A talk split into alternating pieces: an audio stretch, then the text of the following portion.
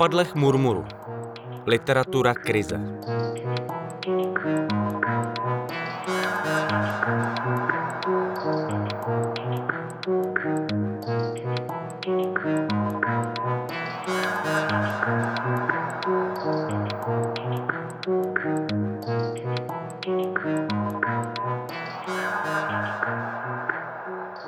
Tekutost, těkavost, chaos, zmatení, roztříštěnost, nejistota, úzkost, polarizace, krize.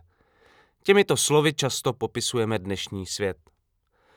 A přestože je občas považujeme za nedostatečná, podvědomě cítíme, že vystihují naše pocity, které nedokážeme jiným způsobem popsat. Když jsem přemýšlel, jaké slovo vystihuje naši současnost nejlépe, vyskočil na mě z ničeho nic podivný výraz murmur. Nejsem si ani jistý, že vím, co v češtině přesně znamená. Právě proto se mi možná tak líbí. Můžeme ho chápat jako jakési živočišné mručení, jako neartikulovanou nespokojenost, jako projev nesouhlasu nebo frustrace, který nedokážeme nadspat do slov. Nespokojené hučení bez tvaru se dere na světlo a ovlivňuje společnosti napříč světem a nikdo neví, co si s ním počít. Literatura nabízí na nejistotu, chaos a zmatení netradiční protilék. Představuje jednu z možností, jak se proti zmatku bránit. Akt psaní vytváří jiný mód přemýšlení a sebevyjádření. Když píšeme nebo naopak čteme, čas se zpomalí a my se pokoušíme dát našemu těkavému a nepřehlednému myšlení nějaký tvar. Případně společně s autorem sledujeme pohyb jeho složitého a rozvětveného uvažování. Jak vypadá náš svět pohledem současné literatury? A jak se vymanit z chapadel murmuru? Díl pátý. Pohledem dvojitého agenta.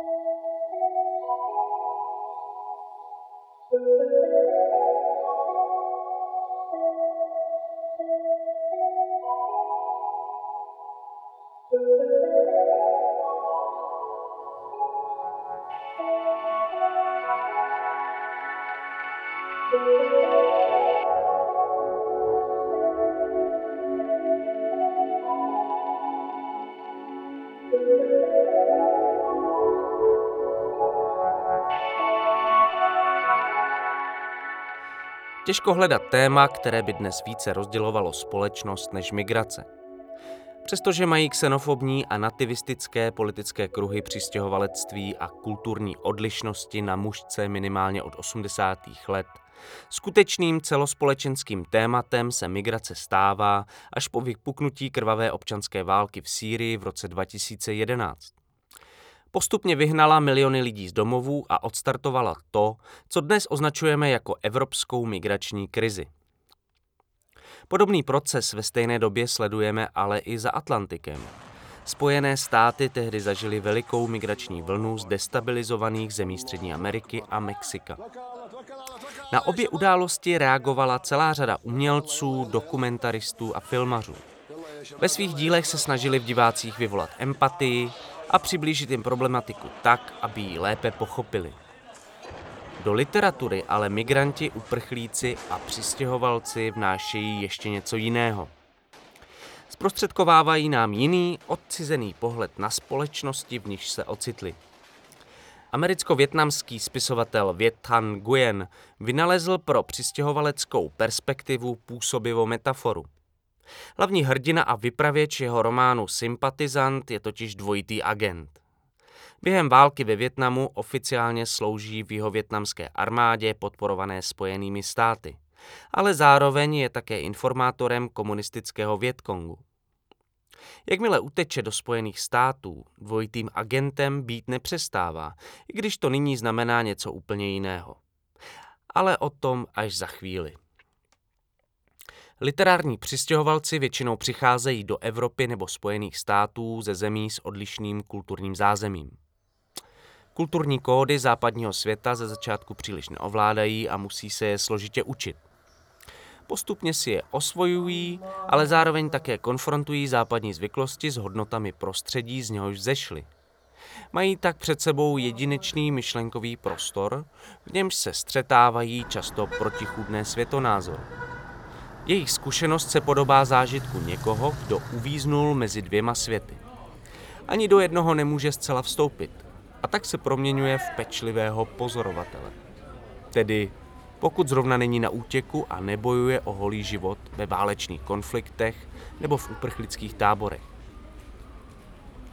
Pomalé myšlení literatury dokáže rozmělňovat stereotypy a zprostředkovávat komplikované a rozvětvené osobní příběhy uprchlíků a migrantů tak, aby se z nich nic důležitého nevytratilo. Ale i to se sebou nese celou řadu problémů. Může o migrantech a uprchlících psát někdo, kdo si ničím podobným neprošel? Snaží se svým dílem pomáhat nebo jen, byť možná nevědomky, využívá cizí tragédii? Měla by beletrie příběhy migrantů vůbec dokumentárně zpracovávat? Není to spíš úkol žurnalistiky a dokumentárního filmu? A nezdvojuje tak literatura jejich práci? Jak pak má ale o přistěhovalcích a uprchlících vlastně mluvit? Všem těmto otázkám se bude věnovat pátý díl literárního podcastu v chapadlech Murmuru s názvem Pohledem dvojitého agenta.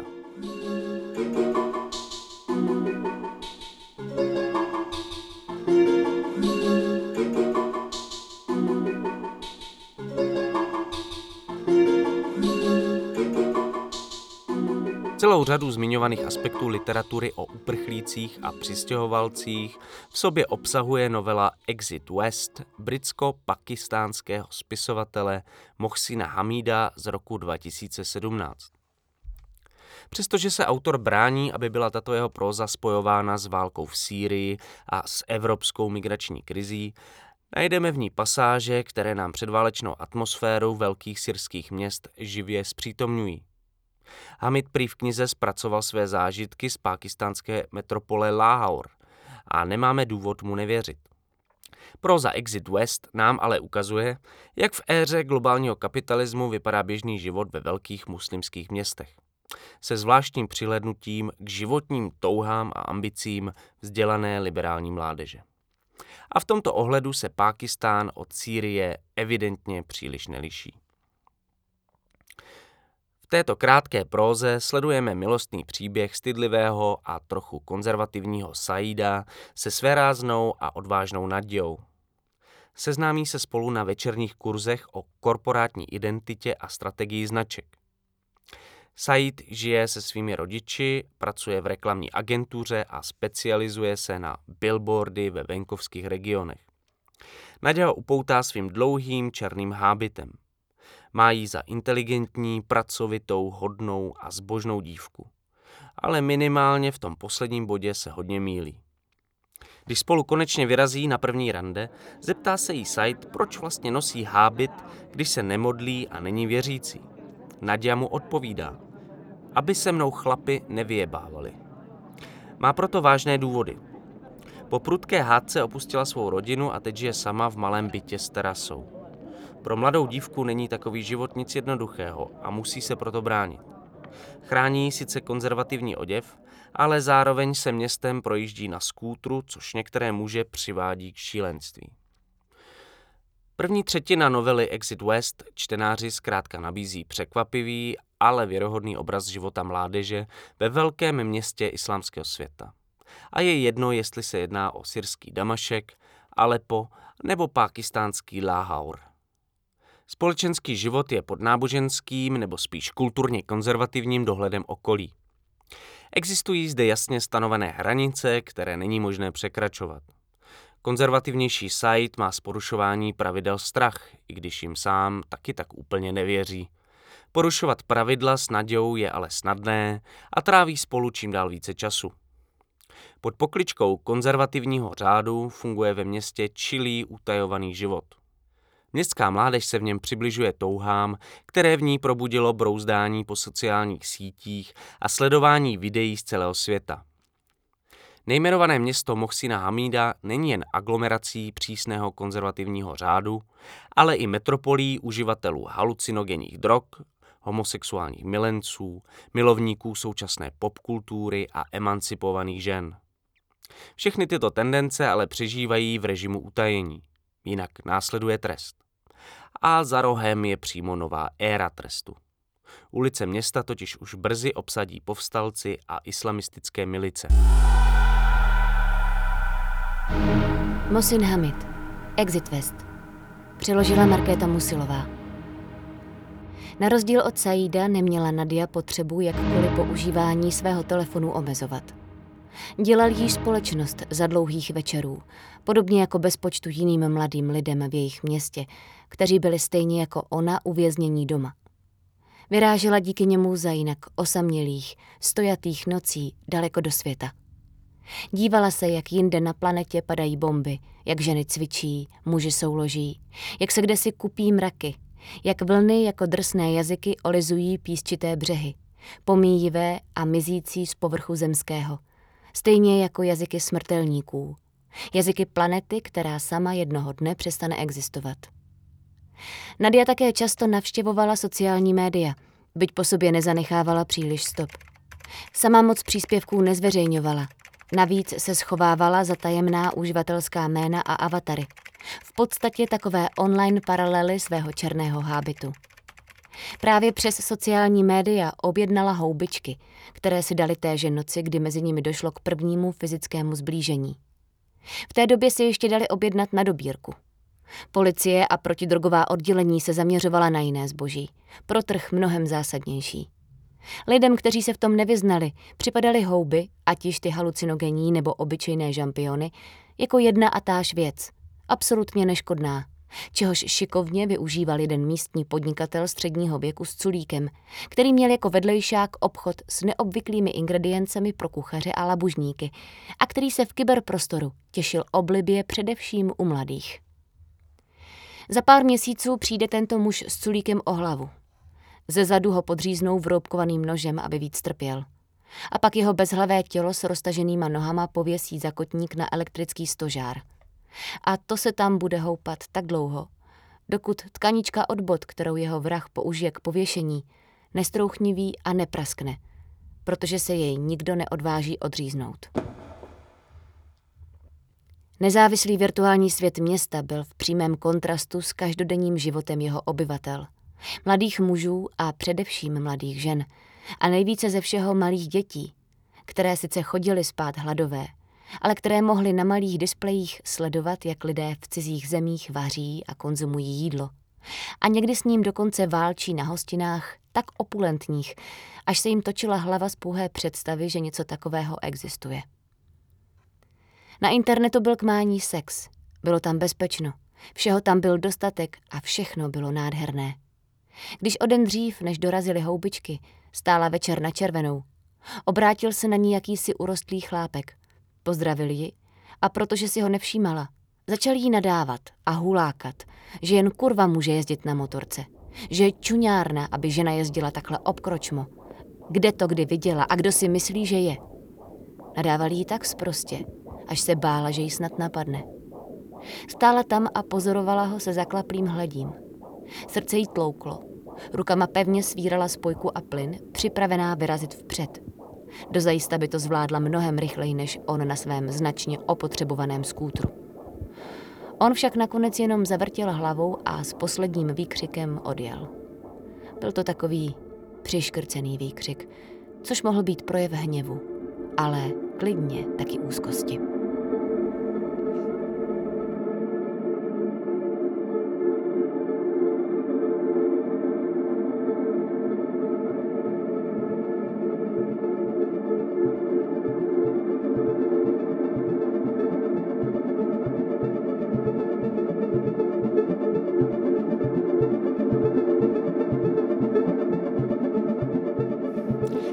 Jednoduchý a působivý popis života v metropoli před ničivou občanskou válkou není žádnou růžovou idylkou. Překvapí nás ale svobodomyslným elánem nejmladší generace, která si musí prosadit své lstí, podvratností a sebedestruktivní umanutostí. Nadia tento elán téměř zosobňuje. A právě proto je také jednou z nejzajímavějších ženských literárních postav posledních několika let. Zatímco ustrašený Said neustále přešlapuje a odhaduje, co si asi tak myslí ostatní, Nadia jde vždy nekompromisně za svojí představou svobody. Konzervativní muslimské prostředí, v němž se pohybuje, její působivost ještě potrhuje. Už za několik dní se ale vtrhnou ještě konzervativnější síly, které si budou vynucovat poslušnost se zbraní v ruce. První romantické okamžiky zamilovanosti ale Nadě a Saidovi přetrhá začátek občanské války. Jejich životy obrátí na rubu. Žít v tajnosti a skrytě svůj vlastní život už není možné. Ze známého a předvídatelného organismu se město proměňuje v nekonečnou řadu překážek a nečekaných pastí, které vás můžou přivést do hrobu. Tak jako Saidovu matku, jejíž lepkou jednoho dne proletí zbloudilá kůlka, když na sedadle spolujezdce hledá zakutálenou náušnici. V takovém městě už zkrátka není možné žít, jen přežívat.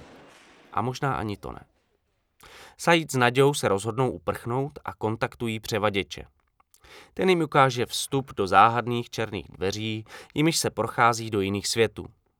Když do nich vstoupí, ocitnou se na řeckém ostrově Mykonos, kde na několik týdnů uvíznou v uprchlickém táboře. Čekají na svoji šanci dostat se do vysněné Evropy, kterou tak dobře znají ze svého brouzdání po internetu a která se v jejich očích často měnila ve snový prostor absolutní svobody. Zanedlouho ji skutečně dostanou a dalším černým portálem vstupují do nové fáze své poutě. Ocitají se v obrovské rezidenci v centru Londýna. Nikdo tady nebydlí, občas jí jen přijde zkontrolovat správkyně. Nadia a Said tu ovšem nejsou sami. Černým portálem sem proudí další a další lidé na útěku, kteří zde společně vytvářejí jakýsi přistěhovalecký skvot. Kolem rezidence se ale začínají zhlukovat radikální nacionalisté, policie i levicová scéna a vše provází jejich vzájemné potičky. Velké protesty na podporu migrantů ale darují obyvatelům paláce čas a oni zde můžou relativně spokojeně žít. Nadia se Saidem situaci, v níž se ocitli, moc nerozumí, ale odmítají se vzdát samostatného pokoje, který zde získali. Když se Nadia v domě po několika týdnech poprvé sprchuje teplou vodou, prožívá nepopsatelnou slast z něčeho, co bereme jako naprostou samozřejmost. Oběma je ale jasné, že to je jen malá útěcha a že v takových podmínkách se nedá dlouho vydržet. Osud Saida a Nadi v malém kopíruje osudy milionů uprchlíků po celém světě. Od brutální reality jejich vlasti přes nenávist, rasismus a násilí, s nimiž se setkávají na útěku, až po deziluzi z života ve vysněném cíli. Said ani Nadia si nepředstavovali, že v bohatých londýnských čtvrtích budou nahánět pravicoví radikálové styčemi a usilovat o jejich život. Britská metropole je pro ně zklamáním. Ale i situace ve skvotu uprchlíků se proměňuje a začínají se zde vytvářet neformální skupinky podle etnického klíče. Život v rezidenci stále více řídí silná nigerijská komunita. Je na čase Londýn opustit a hledat jiné místo, kde bude možné se usadit. Said a Nadia se tak dostanou až na předměstí amerického San Francisca, kde konečně nacházejí klid a stabilitu. Zároveň si ale začínají také uvědomovat, jak moc se od sebe liší. Doteď je držela pohromadě především snaha uniknout válce, najít si lepší a snesitelnější život. Jakmile se jim to konečně podaří, ztrácejí důvod spolu zůstávat. Said se zblíží s dcerou afroamerického duchovního, jehož zesnulá manželka pocházela ze Sýrie. Konečně tak nachází někoho, s kým může sdílet své konzervativnější já, které Nadiu tak rozčilovalo. Ale také Nadia si najde lásku. V nové práci se seznámí s šéf-kuchařkou, s níž se cítí svobodně a šťastně. Zatímco Said na druhém konci světa nalezne jakýsi kontakt s rodným městem, Nadia se se svou minulostí naopak rozloučí. Tak to by ve své rodné zemi určitě žít nemohla. Oba dva jsou tak svým způsobem šťastní. Přestože se Said a Nadia vydali na útěk společně jako milenci, ve výsledku představují dost odlišné uprchlické příběhy. Nadia se stále více odpoutává od hodnot, v nichž vyrostla a uskutečnění osobní svobody pro ní spočívá v odmítnutí kultury své minulosti. Zvykům a konvencím se přece vždy vysmívala, Said za to dokáže v novém světě žít až v momentě, kdy nalezne nějaké pojítko se světem svého dospívání, se svou rodinou, matkou a otcem, kteří zahynuli během války. Jen taková existence mu dodává klid a pocit bezpečí. Proza Mosína Hamída tak není jen příběhem o podobách současné migrace, ale také nešťastnou uprchlickou love story o samotné podstatě lásky. Přestože toho mají Said a Nadia hodně společného a vzájemně se přitahují, to nejpodstatnější si navzájem dát nemohou. Každý z nich vidí svou budoucnost úplně jinak a proto se také musí rozejít. To nejdůležitější totiž jeden druhému nabídnout nedokážou.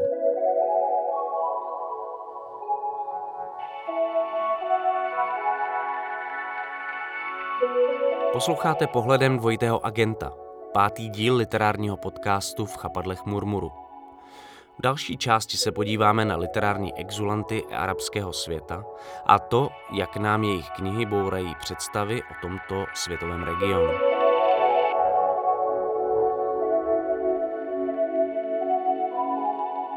Muslimský svět máme tendenci vnímat jako exotický, tajemný a nebezpečný prostor, v němž se pohybují velmi konzervativní a zbožní lidé. Exit West Mohsina Hamída ukazuje jinou tvář muslimských velkoměst, i když nezamlčuje ani negativní jevy. Jistým způsobem z něj sundává orientalistický závoj a místo fantazmat a iluzí přináší odkouzlenou každodennost. Takové myšlení je ale pro literární přistěhovalce, migranty a nomády typické. Využívají své rozkročení mezi dvěma světy a bez patosu vyprávějí o zemi svého původu. Vynikající znalost globalizovaného světa jim zároveň umožňuje vyprávět tak, aby zasáhli mezinárodního čtenáře. Útočí na západní představy a kliše a mají dost materiálu na to, aby je převrátili na ruby. Velkou roli v tom sehrál určitě i palestinsko-americký teoretik postkoloniálních studií Edward Said. Jehož kniha Orientalismus z roku 1978 proměnila to, jak o Blízkém a Středním východě mluvíme a uvažujeme. Jejímu sepsání ho vedlo nepochopení, s ním se jako intelektuál s palestinskými a libanonskými kořeny setkával ve Spojených státech. V orientalismu analyzuje umělecká díla, kulturní artefakty a historické dokumenty a ukazuje na nich, jak západní pohled zkresluje a exotizuje realitu arabského světa a ten se stává jen projekční plochou jeho vlastních strachů, obav a tužeb. Rozsáhlou oblast světa, táhnoucí se od Maroka až po Irák, mají navíc západní oči tendenci vnímat jako jednolitý, bezrozporný celek. Teoretický spis orientalismus tu ale teď rozebírat nebudeme. Když Edward Said na konci 90. let v New Yorku umíral na leukémii, sepsal své paměti s názvem Nikam jsem nepatřil, které to, o co mu šlo, ve velmi přístupné formě demonstrují na vlastních vzpomínkách. Knize se vrací do dětských let a ukazuje, jakou proměnou prošel arabský svět od 30. let do konce studené války. Přestože byl Edward Said palestinec, strávil své dětství a dospívání v egyptské Káhyře. Právě zde měl jeho otec, bohatý obchodník, své hlavní sídlo. Saidova rodina byla prototypem tehdejší arabské elity, která spolupracovala s britskou koloniální zprávou. Zajímavý je už samotný název jeho memoárů. Nikam jsem nepatřil. Ještě zajímavěji ovšem zní v anglickém originálu Out of place, tedy mimo místo, nemístný, Částečně jde samozřejmě o sebestylizaci, ale je až fascinující, na kolika různých úrovních Said sám sebe popisuje jako člověka, který nikam nezapadá. Problematický je už jeho vztah k vlastní rodině, otci, matce a čtyřem sestrám. Hyperprotektivní rodiče Saida izolovali od běžného života. V Káhyře i Jeruzalémě chodil do těch nejlepších britských a později amerických škol, které vychovávaly budoucí elity země loajální k zájmům koloniálních mocností. Ve školách se nesmělo mluvit arabsky a především v těch britských panovala velmi striktní až nepřátelská atmosféra. Jeho rodiče byli navíc protestanti, což v muslimské metropoli Káhyře znamenalo další vyloučení. Otec bojoval během první světové války v americké armádě a měl tak americké občanství, což rodině později přineslo velké komplikace. Po vzniku státu Izrael v roce 1948 se rodina v podstatě nemůže vracet ani do rodného Jeruzaléma. Jakmile se po druhé světové válce zhorší situace i v Egyptě, uchylují se Saidovi čím dál častěji do Libanonu, odkud pochází část matčiny rodiny. Bejrút a libanonská venkovská sídla se stanou jejich dočasným útočištěm. Ale i tuto zemi v polovině 70. let zachvátí občanský konflikt, který potrvá celých 15 let. Po druhé světové válce a 150 letech britské koloniální nadvlády se běžní egyptiané začínají ptát po kořenech své identity. Egyptský nacionalismus se propojuje s konzervativním islamismem a sílí vlivné náboženské hnutí Muslimské bratrstvo, které vzniklo už v roce 1928. Edward Said ve svých vzpomínkách popisuje, jak jeho sympatizanti během nepokojů v roce 1952 zapálili dvě budovy otcovy obchodní společnosti. V Káhyře už pro Saidovi nebylo místo. Koloniální Káhyru 40. a začátku 50. let ale autor vykresluje jako kosmopolitní metropoli, v níž kvete kulturní i společenský život, která je v kontaktu s celým světem. Mladý Edward Said doma poslouchá vysílání britské BBC a zamiluje se do vážné hudby, což mu vydrží až do jeho smrti. Jako jeden z formujících zážitků podpisuje chvíli, kdy se na BBC ozvala prodaná nevěsta Bedřicha Smetany. Nechal se prý hudbou unést a přemýšlel nad tím, jak asi vypadají svatební obřady v té zemi záhadných Čechů. Představa mladého Edvarda Saida, který v egyptské káhře 40. let orientalisticky fantazíruje o českých zvicích, je prostě k nezaplacení. I v popisu kosmopolitní Káhyry ovšem občas vystrčí růžky lidé z chudinských čtvrtí se svými pohledy toužícími po pomstě. Vnímavý chlapec ale dokáže této nenávisti porozumět. Zvlášť, když si vybaví, jak to chodí v prestižních koloniálních školách, které navštěvuje. Hlavně ty britské vynikají svou arogancí. Žákům je zakázáno hovořit arabsky a učí se detailní reálie z dějin Velké Británie, země, kterou většina z nich nikdy nenavštívila a nemají k ní žádný vztah. Dějiny arabského světa se samozřejmě nevyučují vůbec. Školy mají z žáků vytvořit nové koloniální bytosti. Tato neudržitelná situace ale začátkem 50. let exploduje. Nahromaděnou nenávist egyptiané ventilují skrze náboženské, ale i národně osvobozenecké socialistické hnutí, v jehož čele stál budoucí první egyptský prezident Gamal Nasir. Saidova vzpomínková kniha je pozoruhodná tím, že Blízký východ a Severní Afriku vykresluje jako komplexní a složité univerzum, v němž se setkávají židé, katolíci, protestanti, muslimové, socialisté, komunisti, monarchisté, chudí a bohatí. Vlastně se není čemu divit, že to vše nakonec vyústí v teorii orientalismu. Kniha Nikam jsem nepatřil významně prohlubuje naše představy o životě v této části světa a odmítá zjednodušující uvažování o arabském světě jako o jakémsi záhadném, bezrozporném celku, s nímž nemá západní svět nic společného. A jak ukázala historka s Bedřichem Smetanou a prodanou nevěstou, svou roli zde sehrála i Česká republika. Těžko říct, jestli Saidovu knihu náhodou neovlivnila jiná próza amerického autora egyptského původu. Publikace Pryč z Egypta spisovatele André Esimana. Ta vyšla o čtyři roky dříve a jejich názvy zní v angličtině velmi podobně. Out of Place, Out of Egypt. Egyptsko-italsko-americký spisovatel Esiman pronikl do popkulturního povědomí především jako autor senzuální, intimní queer love story Dej mi své jméno, kterou v roce 2017 sfilmoval italský režisér Luca Guadagnini. Pryč z Egypta byla Esimanova vůbec první kniha a vydal ji v relativně pozdním věku. Bylo mu tehdy 44 let. Ale tato netradiční próza mu okamžitě zajistila pozornost nejprestižnějších amerických novin a časopisů. Není se čemu divit. Mapuje v ní totiž svět, který zanikl s koncem druhé světové války a málo kdo si na něj dnes už vzpomene. Svět velkých arabských kosmopolitních měst, v nich se setkávali lidé různých vyznání z celého regionu Středozemního moře a společně nacházeli cesty, jak spolu vycházet. I když to občas nebylo úplně jednoduché. Už samotný původ Esimanovy rodiny je pozoruhodný. Jednalo se o italské židovské obchodníky, kteří se usadili v egyptské Alexandrii. Esimanova Alexandrie se podobá předválečné káhyře Edvarda Saida a společně tvoří zajímavou dvojici.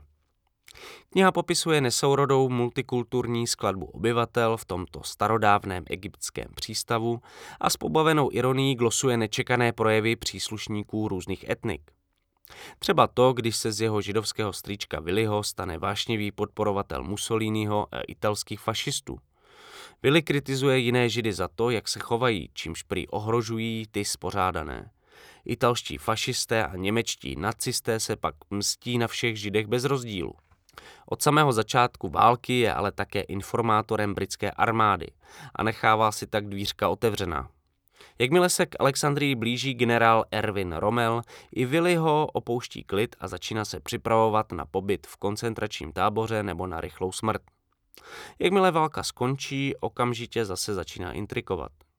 Jako italský žid přece s fašisty kolaborovat nemohl. To nedává smysl.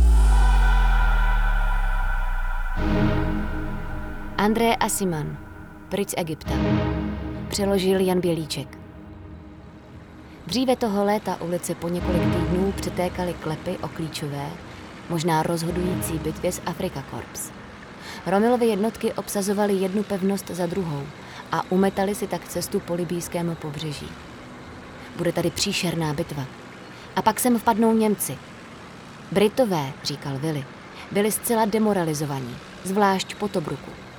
Panika zachvátila všechny. Rezortní městečko Marsa Martou u pobřeží blízko libijské hranice padlo do rukou Němců. Nás židy nesnášejí ještě víc, než jak pohrdají Araby, říkala teta Marta, jako by to bylo něco zcela nepochopitelného. Strýček Izák, který toho o německém antisemitismu slyšel hodně, nám udělal děsivý výklad složený z fám a strašidelných připomínek masakru Arménů z roku 1895, kterého byl svědkem. Nejdřív si zjistí, kdo je žid. Potom v noci vyšlou nákladáky a donutí do nich všechny židovské muže nastoupit. A pak je odvezou do vzdálených továren. Ženy a děti nechají, aby hladověli o samotě. Jenom tady všechny strašíš. Okamžitě toho nechej, říkala Ester, která stejně jako další členové její rodiny v Turecku zažila minimálně dva masakry Arménů. Ano, ale Arméni až příliš dlouho donášeli Britům, protestoval Willy, který v tomto případě sympatizoval s Turky, přestože proti ním na britské a italské straně bojoval za první světové války, zatímco jeho švagr Albert, který válčil společně s Turky proti Britům, masakry jako barbarské odsoudil. Turci tomu prostě museli udělat přítrž. A to jediným způsobem, který znali. Krví a ještě větším množstvím krve. Ale co když židé Němcům udělali? Zeptal se strýček Nesim. To, jak se někteří židé chovají, vlomila se do debaty teta Klára. Nejraději bych je z tohoto světa vyhnala do jiného.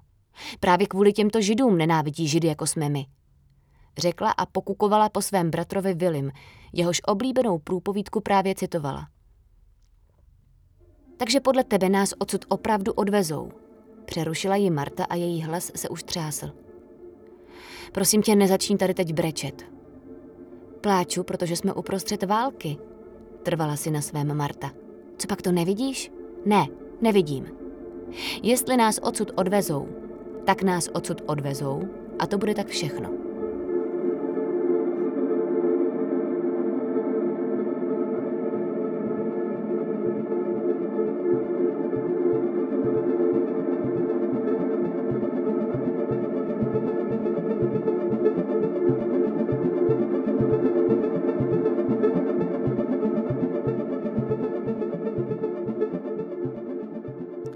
Esiman v knize Pryč z Egypta ukazuje zblízky, jak probíhala druhá světová válka v severní Africe, a to navíc subjektivním pohledem, který nepostrádá vtip a cit pro ironii. Největší životní změny si ale podobně jako Said spojuje s poválečným vývojem, bojem proti kolonialismu a nárůstem egyptského nacionalismu. Pro náboženské a etnické menšiny přestalo být v zemi bezpečno a židovská komunita samozřejmě nebyla výjimkou. Celá rodina tedy Alexandrii opouští, stejně jako Arméni, Řekové, Italové a o něco později i Britové a Francouzi. André Esiman i Edward Said ve svých knihách popisují svět, který definitivně zmizel z konce druhé světové války. Svět, jehož hranice a meze překračovaly to, jak vnímáme dnešní globalizovaný svět, v němž údajně hranice a odlišnosti mizí. Egypt těchto dvou autorů je Egyptem, v němž spolu dokáží náboženské, etnické a národnostní rozdíly přežívat. V obou knihách je Egypt samozřejmě taky objektem nostalgie, jakýmsi mýtickým domovem, který oba autoři ve svých dalších životech postrádají. I tak ale ukazují nečekanou historii arabského světa, o jejíž existenci většina z nás neměla tušení a do níž se už z mnoha důvodů není možné vrátit.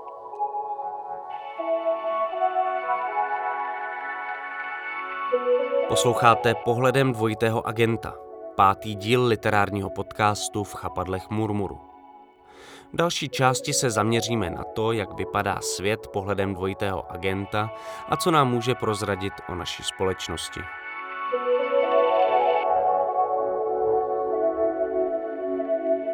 minulém díle tohoto podcastu věnovaném afroamerické zkušenosti jsem na závěr mluvil o románu Amerikána nigerijsko-americké spisovatelky Chimamandi Ngozi Adichie. Z mnoha důvodů by tento román ale zapadal i do tohoto dílu o literárních migrantech. Studentka Ifemelu v něm opouští nigerijský Lagos a odjíždí studovat do Spojených států. Uskutečňuje tak sen mnoha nigerijských mladých lidí, pro něž je studium na prestižních univerzitách v USA a Británii symbolem životního úspěchu. Ifemelu nechává v Lagusu svého přítele Obinzeho a nejprve odletí na pár týdnů ke své tetičce Uju, žijící v New Yorku, aby následně pokračovala na univerzitu do Filadelfie. V románu Chimamandi Ngozi Adichie se ale iluze a představy o životě ve vysněné Americe postupně rozplývají. Tetička Uju se rozhodně neutápí v blahobytu a pověstná americká svoboda v jejím případě znamená svobodu mít hned několik zaměstnání, vydělávat na nájem a péči o svého nezletilého syna a to vše hlavně proto, aby mohla dokončit lékařské zkoušky a otevřít si lékařskou praxi někde na americké periferii. I Femelu postupně poznává americký rasismus a jak zvláštní postavení v něm zaujímá vztah k přistěhovalcům z Afriky. Ve Spojených státech také poprvé pociťuje, že existuje nějaká souvislost mezi barvou kůže a třídními rozdíly. Zatímco v Lagosu se příslušnost k třídě projevuje rozmanitými způsoby, ve Spojených státech je barva kůže jejím prvním znakem. Lidé s tmavší barvou kůže jsou automaticky vnímáni jako příslušníci nižších vrstev a musí složitě prokazovat opak. Pro zkušenost afrického přistěhovalce má ale zvláštní význam jazyk. Z začátku je hlavním cílem Ifemelu získat správnou americkou výslovnost. Přestože je angličtina v Nigerii úředním jazykem, nigerijská výslovnost se od té americké zásadně liší. Za svůj africký přízvuk se stydí a snaží se ho zamaskovat. Podle něj se totiž nejjednodušeji pozná, jestli je člověk afroameričan nebo africký přistěhovalec. Ti jsou na společenském žebříčku samozřejmě ještě níže. Jakmile ale Ifemelu definitivně ztratí iluze o americkém způsobu života, stane se pro ní nigerijská výslovnost projevem vlastní identity a hrdosti. Nicméně ani její pozdější návrat zpět do Lagosu neprobíhá podle jejich představ. Po několika letech ve Spojených státech ztratila kontakt s většinou svých blízkých a jen obtížně ho obnovuje. Je pro ně paničkou, která se vrátila z velkého světa a hodlá se nad ně povyšovat. V jejich očích je někým, koho americký způsob života natrvalo proměnil, ale také někým, kdo ve Spojených státech neobstál vrací se domů. Není pro ně Nigerijkou ani Američankou.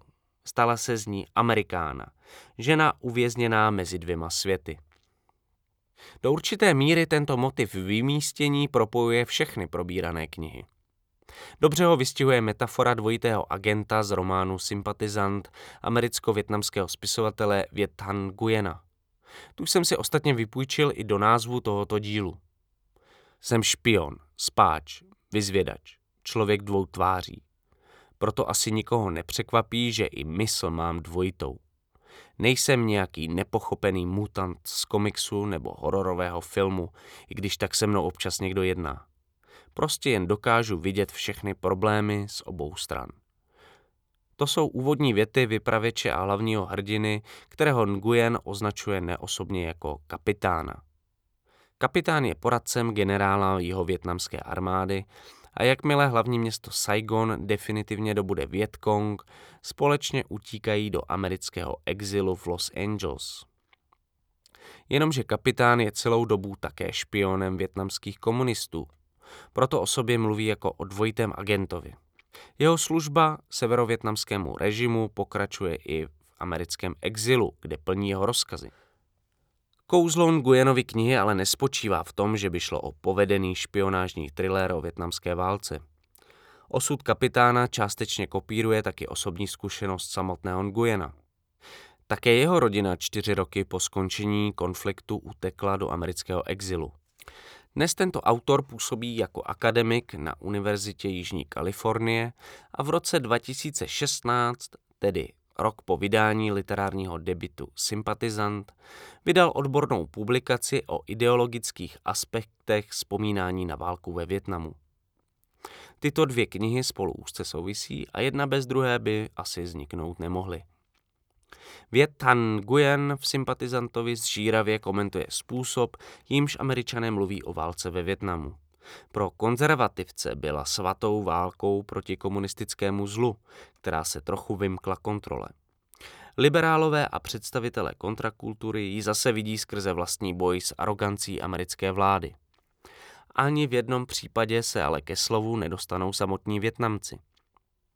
A co hůř, Výjimečné postavení Spojených států v globálním světě navíc znamená, že se o to, jak na válku vzpomíná větnamská společnost, ani nikdo nezajímá.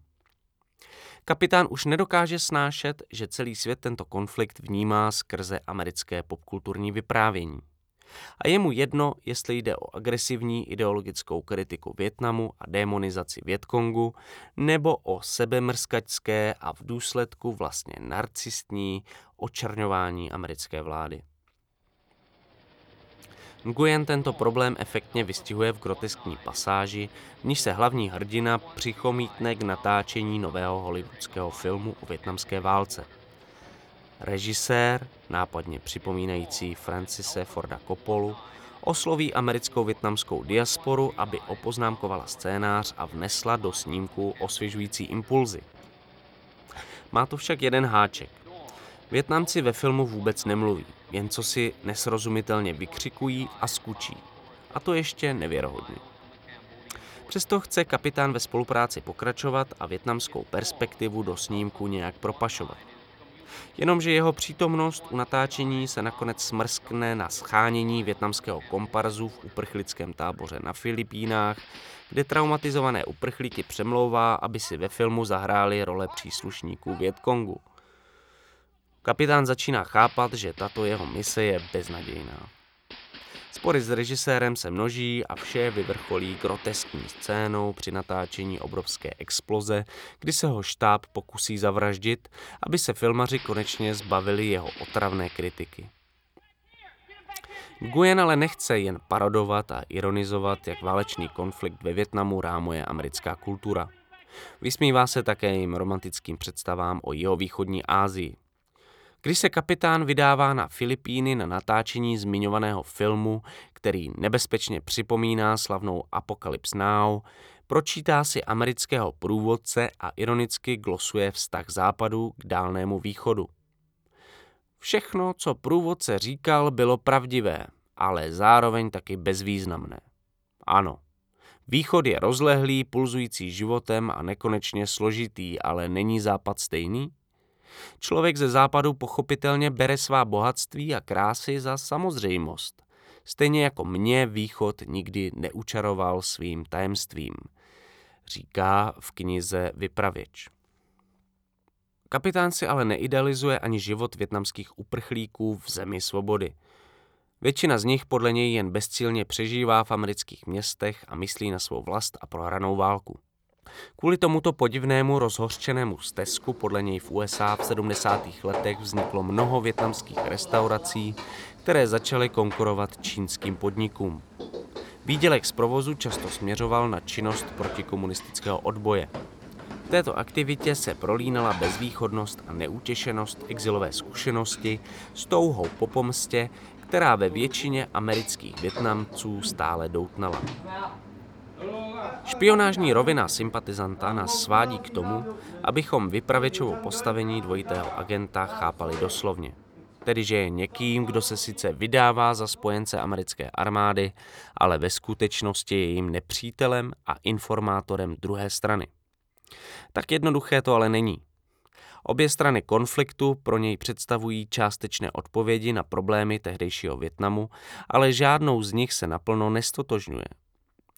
Cítíme, že jeho sympatie jsou spíš na straně národně osvobozeneckého boje Větkongu. Nevíme ale, jestli to není hlavně proto, že byla jejich perspektiva desítky let umlčována, přestože válku tehdy vyhráli. Do pozice dvojitého agenta se ovšem dostává taky ve vztahu ke Spojeným státům. Před válkou tady studoval, stal se prominentem jeho větnamské armády. Americký životní styl a kultura ho fascinují. Nedokáže ale vystát americkou aroganci, přezíravost a sebestřednost. Kapitán je zároveň exulantem v zemi, která s jeho rodným státem vedla deset let nesmírně krvavý válečný konflikt. Spojené státy konce 70. let jsou zemí plnou traumatizovaných válečných veteránů, kteří si z konfliktu, který Spojené státy navíc ještě potupně prohráli, odnesli vážné psychické problémy.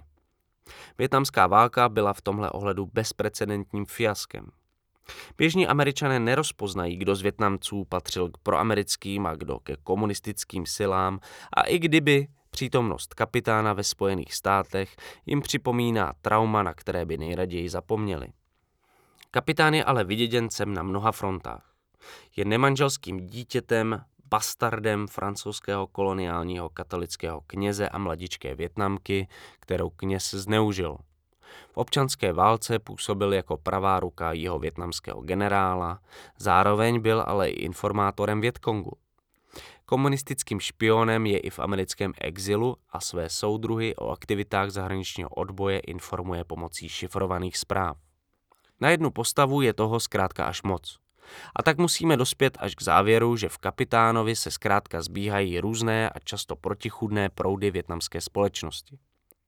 Jestliže Větan Nguyen ve své akademické práci kritizuje to, jak málo zastoupený je větnamský pohled ve světových dějinách, jeho román jde opačným směrem a protichudné postoje větnamské společnosti k nejnovějším dějinám zviditelňuje. Všechny je na sobě nese jediná postava, kapitán, který tak zosobňuje hrdost, protichudnost a chaos současného Větnamu. Román Sympatizant kvůli tomu může občas působit výstředně a stylizovaně – Přesně takový ale má být. Jeho hlavní postava je totiž především sympatizantem větnamské zkušenosti. Viet Tan Nguyen, sympatizant. Přeložil Karel Makovský. Generál jen mírně nakrčil obočí, aby vyjádřil obavy a zároveň porozumění. Jako osoba jiné než bílé rasy, generál, stejně jako já, věděl, že z bělochy které lidé jiné barvy pleti snadno vyděsili, je nutné mít trpělivost. I u liberálních bělochů nebylo možné zajít moc daleko a u běžných bělochů se nedalo zajít skoro nikam. Generál byl dobře obeznámený s povahami bělochů, jejich niancemi a vnitřními rozdíly, stejně jako všichni lidé jiných ras, kteří tu už nějakých pár let žili. Jedli jsme jejich jídlo, sledovali jejich filmy, Prostřednictvím televize i při každodenním kontaktu pozorovali, jak žijí a myslí. Učili jsme se jejich jazyk. Vstřebávali jejich nenápadné narážky, smáli se jejich vtipům, i když je dělali na náš účet. Pokorně jsme přijímali jejich blahosklonost, odposlouchávali jejich rozhovory v supermarketech a zubařských čekárnách a chránili je tím, že jsme v jejich přítomnosti nemluvili naším jazykem, protože je to znervózňovalo. Byli jsme ti nejlepší antropologové amerického lidu, čehož si ale americký lid nikdy nevšiml, protože jsme poznámky z našeho terénního výzkumu zapisovali vlastním jazykem do dopisů a na pohlednice odesílané do zemí našeho původu, kde si naši příbuzní tyto zprávy četli a zažívali při nich veselý, zmatek a údiv. I když kongresmen žertoval, znali jsme bělochy patrně lépe, než kdy oni znali nás.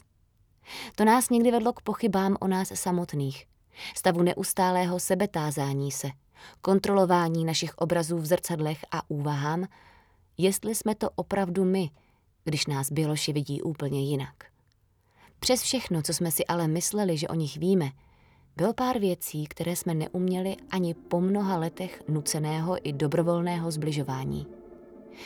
Mezi ně patřila výroba brusinkové omáčky, správný způsob nadhazování a tajné zvyky tajných společenstev, například univerzitních bratrstev.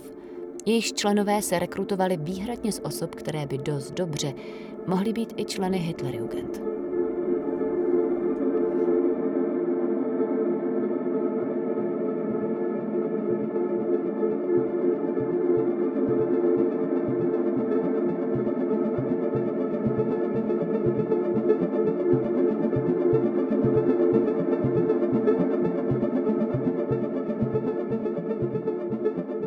Zcela opačným směrem jde prozaický debit On Earth We're Briefly Gorgeous mladého amerického větnamského spisovatele a básníka Oceana Wonga. Stylizaci a grotesknost sympatizanta Wong vyměnil za autofikci a melancholii. Větan Nguyen v sympatizantovi zmiňuje Větnamce v uprchlických táborech na Filipínách. Filipíny dlouhodobě fungovaly jako jakási spojnice mezi jihovýchodní Ázií a Spojenými státy. Většina Větnamců, která chtěla do USA, tudy musela projít. Pokud tedy přežili plavbu přes moře na vratkých člunech, na nich se se museli dopravit. Z jednoho takového filipínského tábora se do Spojených států na začátku 90. let dostal i Ocean Wong. Konkrétně do Hartfordu, hlavního města státu Connecticut, které se nachází na půl cesty mezi New Yorkem a Bostonem. Ocean Wong ve své podmanivé próze popisuje své dětství a dospívání v chudé přistěhovalecké čtvrti provinčního amerického města, kde žije se svou matkou a babičkou. Ani jedna neumí anglicky a nehodlají na tom nic měnit. Matka pracuje v nechtovém salonu a babička zůstává většinu času sama doma a její psychický i zdravotní stav se postupně horší. Prostředníkem mezi oběma ženami a americkou společností je vypravěč, malý, stydlivý větnamský chlapec. Obě ženy navíc ze začátku americký život prožívají optikou zkušenosti větnamské války. I tady tak vznikají zneklidňující střety mezi větnamskou a americkou perspektivou. Jakmile se na ulici chudinské čtvrti Hartfordu ozvou výstřely, matka v domě okamžitě zhasíná a připravuje se na vpád ozbrojenců. Velmi bizarní je také výjev, kdy za Wongovou matkou do nechtového studia přijde bílá americká zákaznice ve středních letech a při manikůře se rozpláče nad ztrátou své milované holčičky, kterou musela před několika dny pohřbít. Matka ženu všemi silami utěšuje a až za nějakou dobu jí dojde, že američanka nemluví o mrtvé dceři, ale o oblíbené klisně. S údivem, pohrdáním a nepochopením se o ženu přestane zajímat. Pro někoho, kdo na vlastní kůži zažil hrůzy války i následnou bídu, jsou takové prožitky zcela nepřijatelné. I Wong v této próze tematizuje jazyk, ale opět se na ní dívá trochu jinak. Na rozdíl od Ifemelu z románu Chimamandin Gozi Adichie přichází Ocean Wong do Spojených států jako velmi malé dítě. Nemusí tedy přemýšlet nad tím, jak zní jeho výslovnost. Americkou angličtinu si osvojuje zcela přirozeně ve školních institucích. Naopak se tak ale vytváří komunikační propast mezi ním, jeho matkou a babičkou, které anglicky neumí a ani se to nehodlají učit. Chlapec používá větnamštinu jen když mluví s nimi. Jinak ji téměř nepotřebuje a jeho větnamština je tak čím dál horší.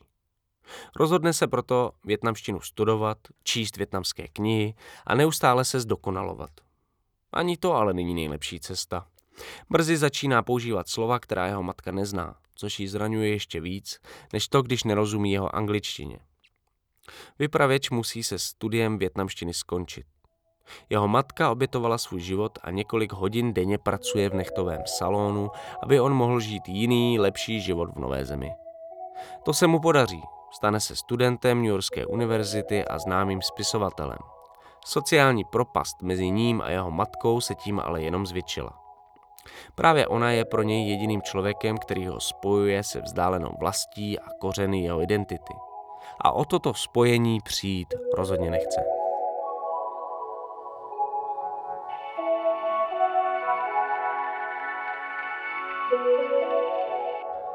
Posloucháte pohledem dvojitého agenta. Pátý díl literárního podcastu v chapadlech Murmuru. V následující části se budeme ptát, jak migraci reflektuje východoevropská literatura a jak s ní pracují čeští autoři.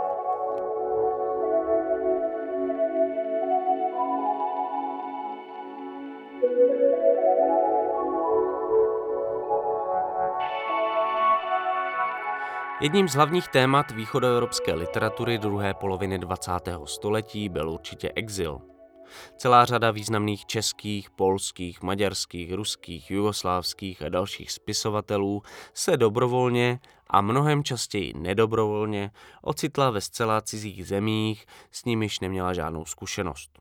Mnoho z nich to chápalo jako přechodné období, které pomine a oni se do své vlasti zase vrátí a celá řada z nich se do Československa po sametové revoluci skutečně vrátila. Jiní ale důvěru v rodnou zemi ztratili, nebo si za hranicemi vytvořili zcela nový život, tak jako Milan Kundera, Patrik Ouředník a další. Po pádu železné opony se ale situace změnila a s ní i způsob, jakým se o východoevropské migraci mluví. Zpočátku převládala éra objevování. Konečně můžeme za hranice, můžeme ohmatávat svět. Literatuře převládalo především nadšení z objevování okolního světa. Vše na západ od nás bylo nové, kouzelné. Začala éra postkomunismu, v níž se většina východoevropských zemí dobrovolně schoulila do pozice malého dítěte a fascinovaně odezírala zertů staršímu a zkušenějšímu sourozenci ze západu. Za jeden z posledních skutečně významných literárních příspěvků této postkomunistické euforie můžeme považovat prózu Běguni polské spisovatelky Olgy Tokarčuk. Ta vyšla v roce 2007, tedy v momentě, kdy se rozjíždí vleklá celosvětová ekonomická krize, která významně otřese důvěryhodností západního světa. Pochybovat tehdy začínají i chudí příbuzní z východu. Tato krize zároveň přichází po vleklých válečných konfliktech v Iráku a Afghánistánu, jejichž do očí bíjící absurdita a nesmyslnost donutila východoevropany opět přemýšlet o dějinách a vlastní odpovědnosti v nich. Nic z toho ale zatím do běgunů Olgy Tokarčuk nepronikne. Tato proza přichází s ideologií kosmopolitního nomádství, která autorku odlišuje od generace jejich rodičů. Zatímco oni se ukryli na polském venkově, pracovali na statku a od brzkého jara každý rok pečlivě plánovali, kam pojedou v létě na dovolenou, pro vypravěčku běgunů se život na cestách proměňuje v součást přirozenosti. Je skladná, nenáročná a téměř až biologicky předurčená k brouzdání světem – Zatímco rodiče úzkostlivě promýšlejí každý detail cesty do zahraničí, připravují si zásoby jídla a nechtějí zbytečně utratit ani jediný zlotý, vypravěčka se prostě sebere a jede. Neplánuje, nějak to přece zvládne. Běguní působí jako manifest sebevědomé polské kosmopolitní třídy, která se vzdaluje světu ustrašených postkomunistických rodičů. Jako by se jednalo o oslavu možností globalizovaného světa, který se najednou otevřel i mladým vzdělaným Polákům a ti toho hodlají využít. Olga Tokarčuk je určitě jednou z nejlepších východoevropských i světových spisovatelek a zaslouženě sbírá jednu prestižní cenu za druhou. A Běguni patří mezi její nejoceňovanější díla. Nemůžeme se ale ubránit dojmu, že svět, v němž Tokarčuk tento text psala, už nějakou dobu neexistuje. Dnes nám globalizace ukazuje spíš svou odvrácenou tvář. Běguni tak zpětně působí jako jakýsi triumf postkomunistické ideologie, v němž autorka oznamuje, že už jsme konečně tam, že už jsme součástí globalizovaného světa a nemáme se za nic stydět. Je knihou nové průrazné východoevropské generace, která nebude stát v koutě a bude sebevědomě objevovat svět. Tato proza je tak dnes už světově známým příkladem liberální, kosmopolitní a přístupné tváře současného Polska a východní Evropy. I v ní ale můžeme najít temnější podtóny, které celé vyznění knihy trochu komplikují. Olga Tokarčuk, Běguni. Přeložil Petr Vidlák. Když se mý rodiče vrátili do města po 20-letém romantickém experimentu, kdy je unavila sucha a mrazy, zdravé potraviny, které celou zimu ležely ve sklepě, Vlna z vlastních ovcí, pečlivě nadspaná do propastných hrdel polštářů a dek. Dostala jsem od nich trochu peněz a poprvé jsem vyrazila na cestu. Pracovala jsem příležitostně všude, kam jsem dorazila. V mezinárodní manufaktuře na předměstí velké metropole jsem stáčela antény pro luxusní jachty. Potkala jsem mnoho podobných, jako jsem já. Byli jsme zaměstnáváni na černo. Bez otázek na náš původ a plány do budoucna. V pátek jsme dostávali výplatu a komu to nevyhovovalo, ten v pondělí prostě nepřišel. Byli tady budoucí studenti v přestávce mezi maturitou a přijímačkami na vysokou. Přistěhovalci, kteří jsou neustále na cestě do ideální, spravedlivé země někde na západě, kde jsou lidé sestrami a bratry a silný stát plní roli starostlivých rodičů. Uprchlíci skrývající se před rodinou, manželkami, manželi, rodiči, nešťastně zamilovaní, zklamaní, melancholičtí a věčně promrzlí. Všichni, které pronásledoval zákon, protože nedokázali splatit půjčky. Tuláci, vagabundi.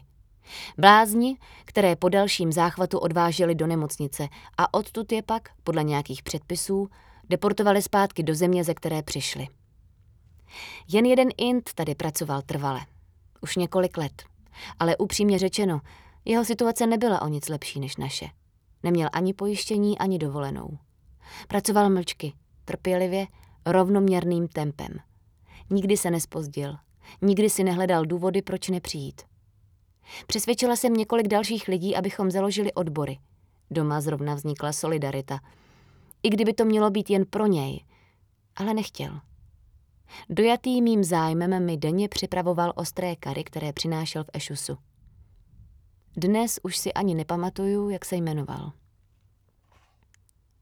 Byla jsem servírkou, pokojskou v luxusním hotelu a chůvou. Prodávala jsem knížky, prodávala jsem vstupenky. V jednom malém divadle jsem se na jednu sezónu nechala zaměstnat jako šatnářka, díky čemuž jsem přežila dlouhou zimu mezi plišovými kulisami, těžkými kostýmy, atlasovými pelerínami a parukami. Když jsem dokončila vysokou, pracovala jsem také jako učitelka, konzultantka pro odvykání závislostem a naposledy v knihovně. Když se mi podařilo vydělat nějaké peníze, okamžitě jsem vyrazila na cestu.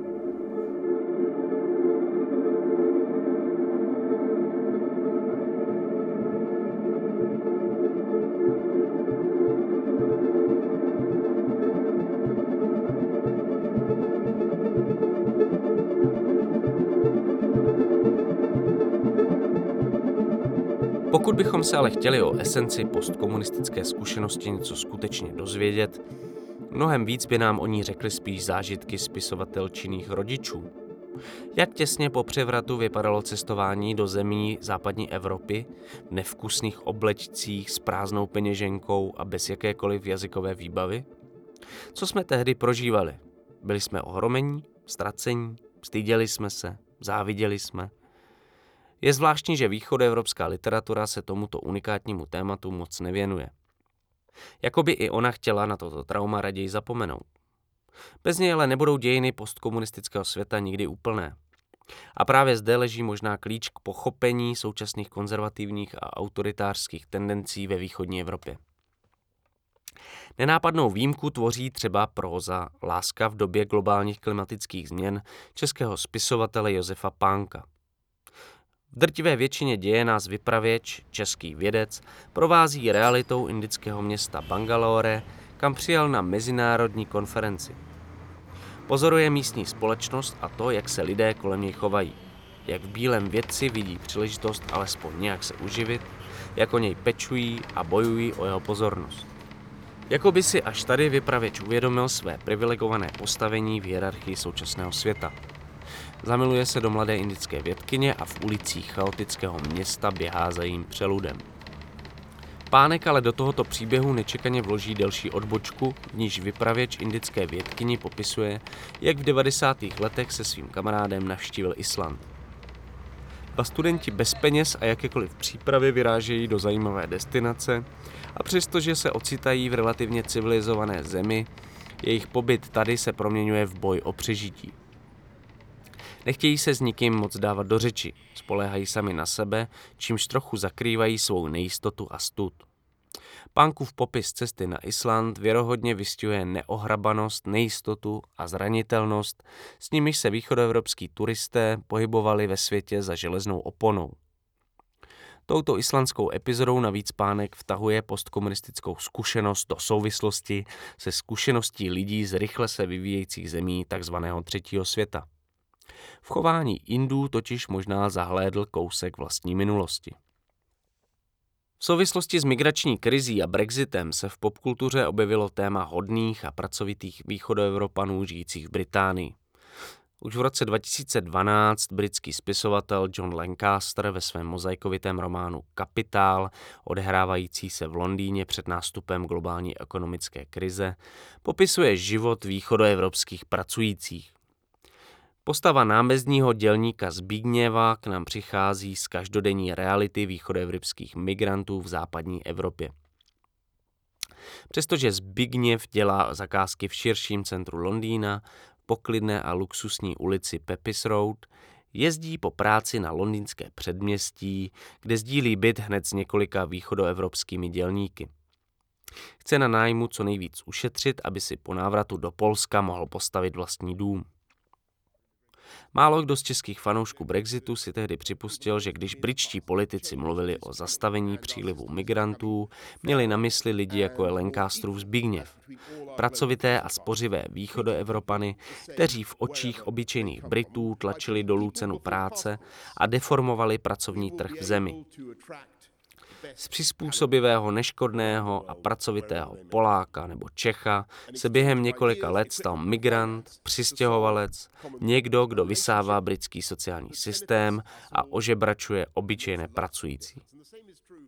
Tento obrat perspektivy se ale tématem současného umění, literatury a filmu stával opravdu jen výjimečně. Zatímco kolaps východního bloku připoutal na celé jedno desetiletí k východní Evropě pozornost celého světa a každý chtěl poznat podivné státním socialismem izolované evropské sousedy, v posledních letech se východoevropské země opět ocitají na periferii světového zájmu. Z velké části si za to mohou sami. Zkušenost přechodu ze státního socialismu ke kapitalismu představuje z globálního pohledu zcela unikátní zkušenost, kterou si prošel jen málo kdo. Téměř nikomu se ale nepodařilo tuto jedinečnou zkušenost zachytit v literárním díle – se současným nástupem východoevropského konzervativního nacionalismu nejspíš přichází druhá historická příležitost, jak globálnímu publiku nabídnout lokálně specifické, ale univerzální téma. Cynická, temná a fascinujícím způsobem odporná kniha za Alpami českého spisovatele Davida Zábranského takovou literaturou nejspíš nebude.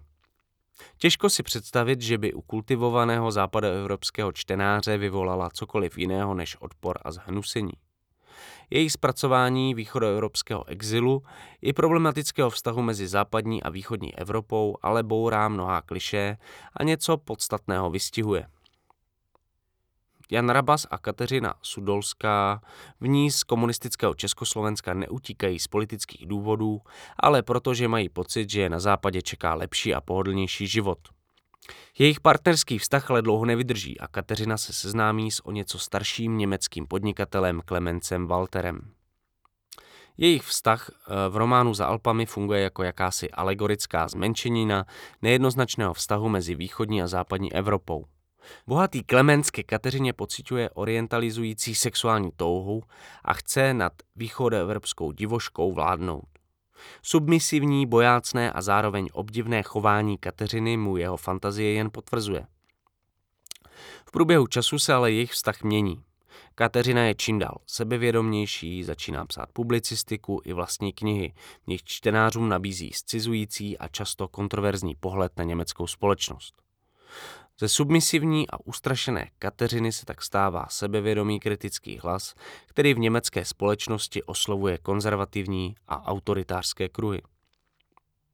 Za Alpami Davida Zábranského čtenářům nabízí temnou, hipsterskou verzi příběhu o úpadku a blížícím se zániku zhýčkaného západního světa, který je dnes oblíbený mezi sympatizanty konzervativní evropské pravice – Úpadek liberálního světa se dává často do souvislosti s příběhem o zániku starodávného Říma, který v jeho dekadentní fázi zničili nájezdy barbarských kmenů. V radikálně pravicové imaginaci jsou dnešními barbary především uprchlíci a migranti z afrického a azijského kontinentu. Pro Davida Zábranského jsou ale takovými úskočnými, vypočítavými, temnými barbary především samotní východoevropané. To je jejich existenční výhoda, kterou mohou proti liberálnímu západu využít. Toho, že by cynický a oportunistický východ zničil, změkčili liberální západ, se v blízké době určitě nedočkáme.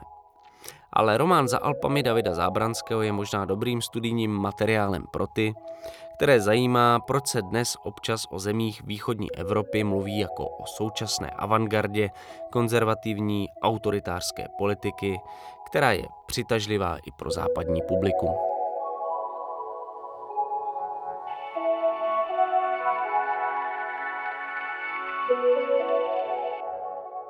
Posloucháte pohledem dvojitého agenta, pátý díl literárního podcastu v chapadlech Murmuru. V závěrečné části se zaměříme na to, jak je možné řešit morální dilemata, která psaní o migraci přinášejí. Velmi často se v literárním světě řeší problematika apropriace a otázka scizování silných osobních příběhů pro potřeby uměleckých děl. Osudy migrantů a uprchlíků tvoří v tomto ohledu obzvlášť citlivé téma.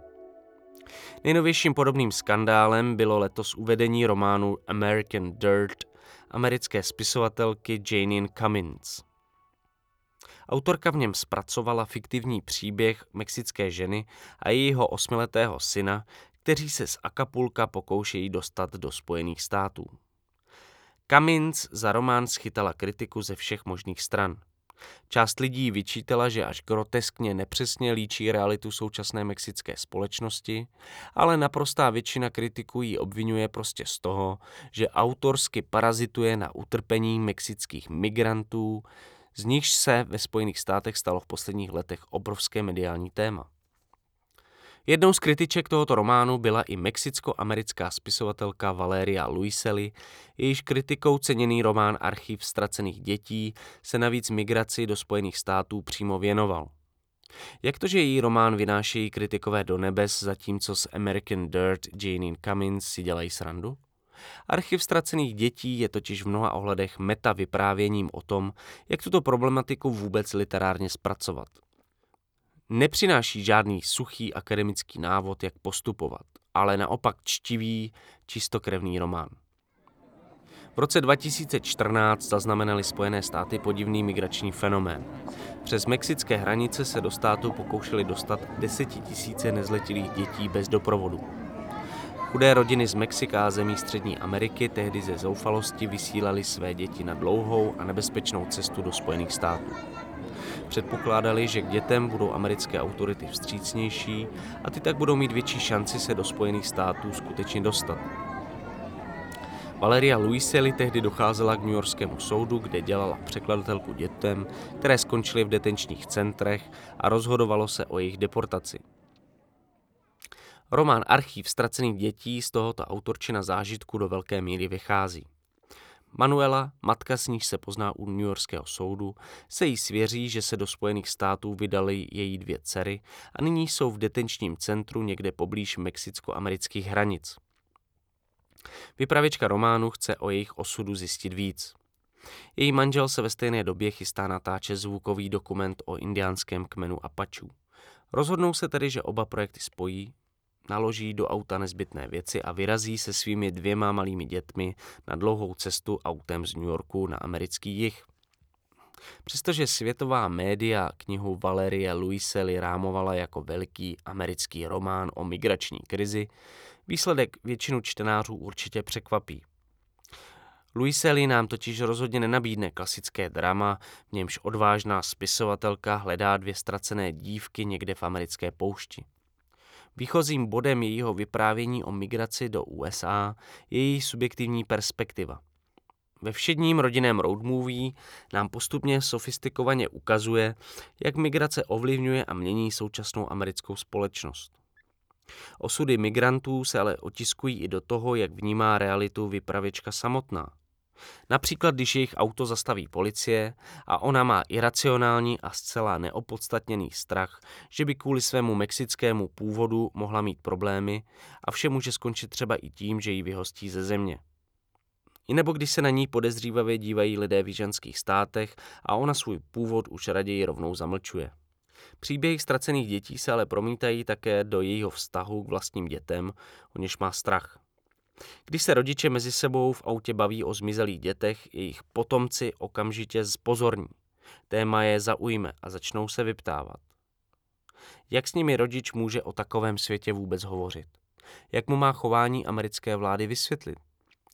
Syn s dcerou si o několik chvil později na zadním sedadle hrají na osiřelé potomky, kteří se ztratili někde ve vyprahlé poušti. Přestože Valeria Luiselli v románu o detailech ze života migrantů skoro nemluví, osudy přistěhovalců stále zůstávají jeho hlavním tématem.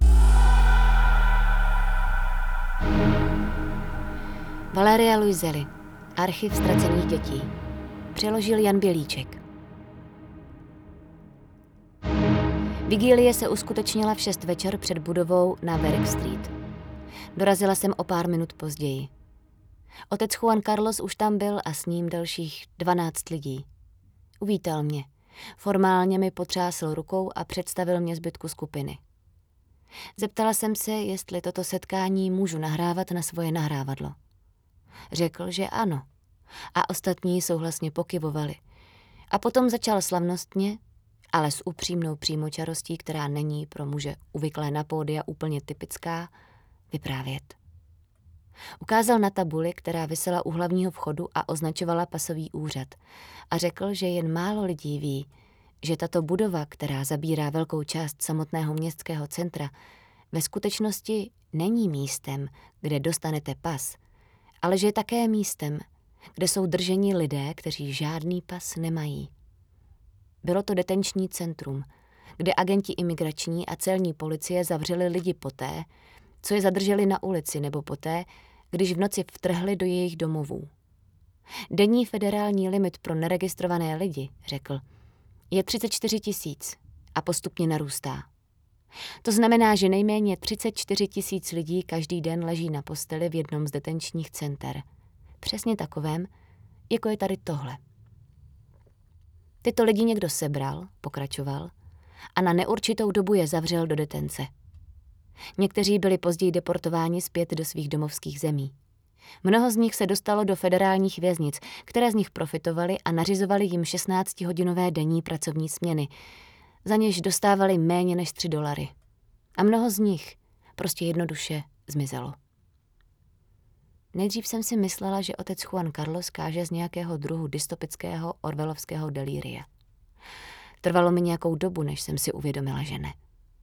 Trvalo mi nějakou dobu, než jsem si všimla, že zbytek lidí, kteří tu ten den byli, hlavně Garifunové z Hondurasu, byli příbuzní někoho, kdo skutečně během zátahu imigrační policie zmizel.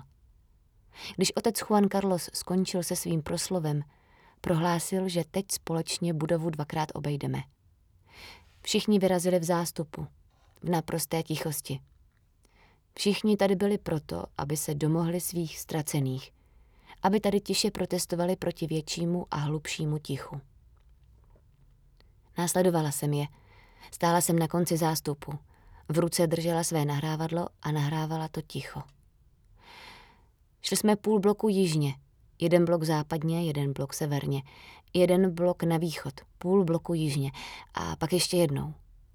Po druhém kolečku jsme všichni bez pohnutí několik minut stáli na chodníku, dokud nás kněz nenavedl, abychom položili své dlaně na zeď budovy. Schovala jsem nahrávadlo do kapsy své bundy a následovala ostatní. Beton působil na dotek chladně a drsně. Po Warwick Street za našimi zády projížděla auta. Otec Juan Carlos se nás potom hlasitějším a naléhavějším hlasem zeptal. Koho postrádáme?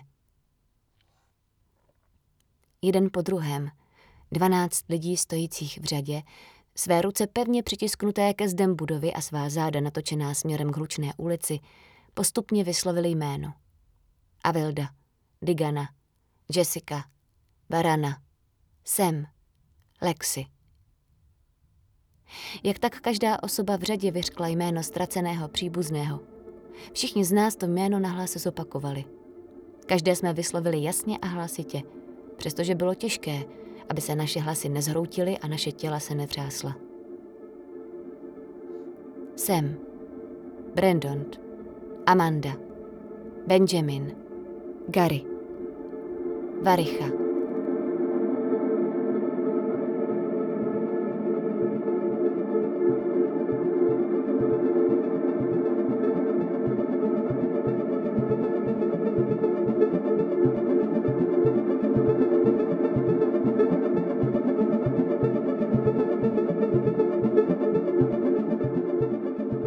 Román Valérie Luisely je výjimečný v tom, že nechce příběh dvou zmizelých dívek zaznamenat nebo zrekonstruovat.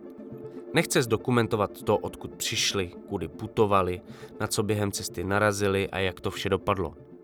To je podle ní úlohou novinařiny, případně dokumentárních filmů. Ty mají přinášet reálné příběhy skutečných trpících lidí. Valeria Luisely ve své knize naopak zaznamená jejich chybění a nepřítomnost. Klíčem k pochopení její knihy je pasáž věnovaná etnomuzikologovi Stevenu Feldovi. Jednou z jeho teorií bylo, že zvuky, které lidé vytvářejí, jsou ozvěnami prostředí, které je obklopuje. Celý život se věnoval neviditelným a hlubinným spojitostem mezi zvuky a okolní realitou. V 70. letech například zkoumal pohřební písně lidí Bosavy na Papuji Nové Guineji a přišel na to, že tyto písně kopírují zvuky místních ptáků. Ptačí zvuky pro tyto lidi představovaly materializaci absence, kterou si v celku logicky spojovali se smrtí. Ptáky většinou v pralese není možné zahlédnout, ale jejich zvukové projevy nám napovídají, kde přibližně se v prostoru nacházejí. Jestliže navíc zpívají v letu, na tomto místě už pravděpodobně opět fyzicky nejsou. Jejich zpěv je tedy materializací jejich nepřítomnosti. Stejně jako pohřební písně lidí Bosavy zmotňují nepřítomnost zemřelého. Valerie Luisely svůj román Archiv ztracených dětí vystavila na podobném principu. Okolní realita příběhu nás neustále upozorňuje na chybění dvou nezletilých dívek, aniž bychom se s nimi v ději vůbec někdy potkali – jejich absence v nás otevírá trauma, ale toto trauma má obecnější povahu a nevyčerpává se tím, že se dozvíme něco o tragickém osudu několika konkrétních lidí. Román Valerie Luisely je tak archivem všech dětí ztracených na americko-mexické hranici a jako fyzická kniha, materiální artefakt nám jejich absenci připomíná. Často se dnes setkáváme s populárním názorem, že nám politická korektnost, přílišná ohleduplnost a upjatost brání mluvit o věcech napřímo, tak jak jsou. Román Valerie Luisely nám ale naopak dokazuje, že i kritika apropriace a zneužívání tragických příběhů konkrétních lidí v umělecké tvorbě nás může dovést k zajímavým výsledkům – její próza totiž právě z této kritiky vychází a podařilo se jí vynalézt nový způsob, jak o migraci hovořit. Výsledek je ohleduplný, pozorný a citlivý, ale zároveň také působivý a originální. Právě v takových chvílích nám literatura znovu dokazuje svou moc. Dokáže vynalézt nové způsoby toho, jak o našem světě citlivěji, ale hlavně přesněji mluvit. Thank